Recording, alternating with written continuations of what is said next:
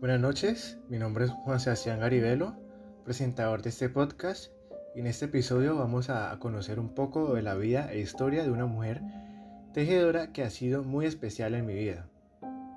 Para comenzar me gustaría dar un contexto de nuestro tema principal de este podcast, lo cual es lo textil, por lo cual a lo largo del tiempo podemos decir que la industria textil ha satisfecho una de las necesidades vitales del hombre, como es el vestir, que sirve en igual importancia a la alimentación y a la vivienda. Su trascendencia ha sido enorme desde el punto de vista histórico, social y a la vez cultural, pues ha sido la base del desarrollo económico y social de casi todos los países del mundo. Todo esto se lo debemos a las mujeres, que en gran parte han sido el pilar de este arte maravilloso e histórico que es lo textil. Primero que todo me gustaría presentar una mujer que de alguna forma u otra ha tenido contacto con el quehacer textil. Esta mujer es mi abuela. Ella se llama María Hilda García, nació en un pequeño pueblo de Cundinamarca y desde muy pequeña tuvo que adaptarse al trabajo ya que no tuvo el apoyo de sus padres para poder obtener una educación de calidad. A lo largo de su vida, ella ha pasado por momentos difíciles, dado que fue madre soltera y tuvo que mantener a sus dos hijos realizando muchos trabajos para poder llevar el pan al hogar. Actualmente ella tiene 65 años y vive muy feliz con una familia unida en una casa propia que construyó con sudor, lágrimas y sobre todo trabajo duro. Yo la elijo a ella debido a su largo trayecto en este arte además de tener una amplia experiencia en el campo de la costura. Según lo que me cuenta al hablar con ella, me dice que la primera vez en la que tuvo contacto con lo textil fue hace 45 años. Esto fue gracias a una amiga que le propuso armar un pequeño negocio de costura, en el que realizarían vestidos, carpetas, sábanas o camisas por encargo ella sin pensar acepta debido a que en ese entonces no tenía trabajo. Y a pesar de que no sabía coser, su amiga fue su gran apoyo para adquirir dicha habilidad.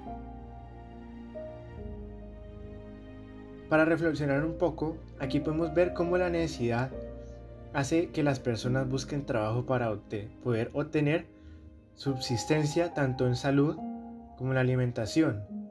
Esto es un acto de valentía por parte de ella ya que hace lo necesario para poder cuidar a sus hijos. En términos generales, podemos ver el poder de una madre en su gran esplendor.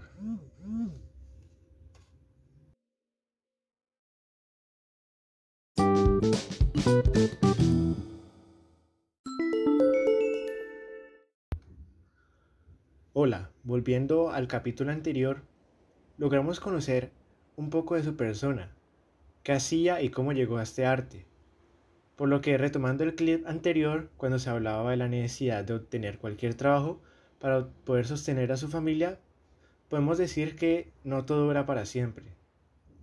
A lo largo de la historia se ha presenciado un enorme desprecio en la labor textil, tanto en lo económico como en lo social, pues las mujeres han sido explotadas laboralmente y además no han recibido un pago digno por el trabajo duro que han hecho.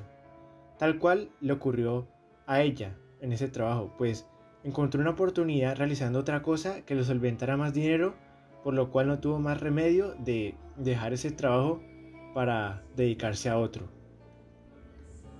Después de 45 años, ya cuando tiene su pensión y sus ahorros, mi abuela me cuenta que decide volver al quehacer textil al entrar en un grupo de adultos de la tercera edad. Al volver al quehacer textil ya no por algo laboral, sino por un hobby, cambia totalmente la perspectiva de la persona frente a cualquier arte, en este caso eh, de lo textil.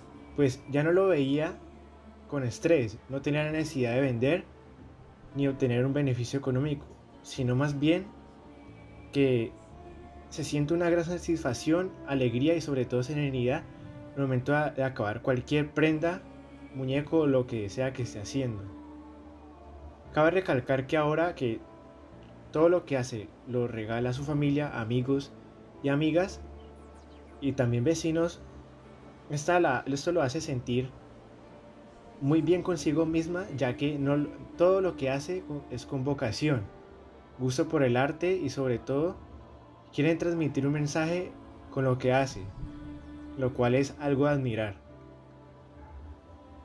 Apartando todos los aspectos negativos que ha tenido ese arte en la historia, se puede observar que con todo lo que mencionó mi abuela, eh, en esta actividad textil podemos ver que es una forma de expresión, pues las personas que les gusta este arte siempre buscan dar un significado en lo que hacen.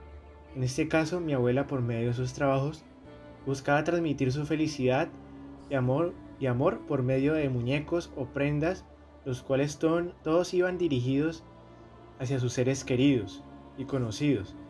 Y aquí lo que entra es el gran poder que tiene el arte en las personas, pues con este podemos ver que cura las heridas, podemos dar felicidad e incluso cambiar la sociedad, tal cual como lo quiso hacer, en este caso, mi abuela.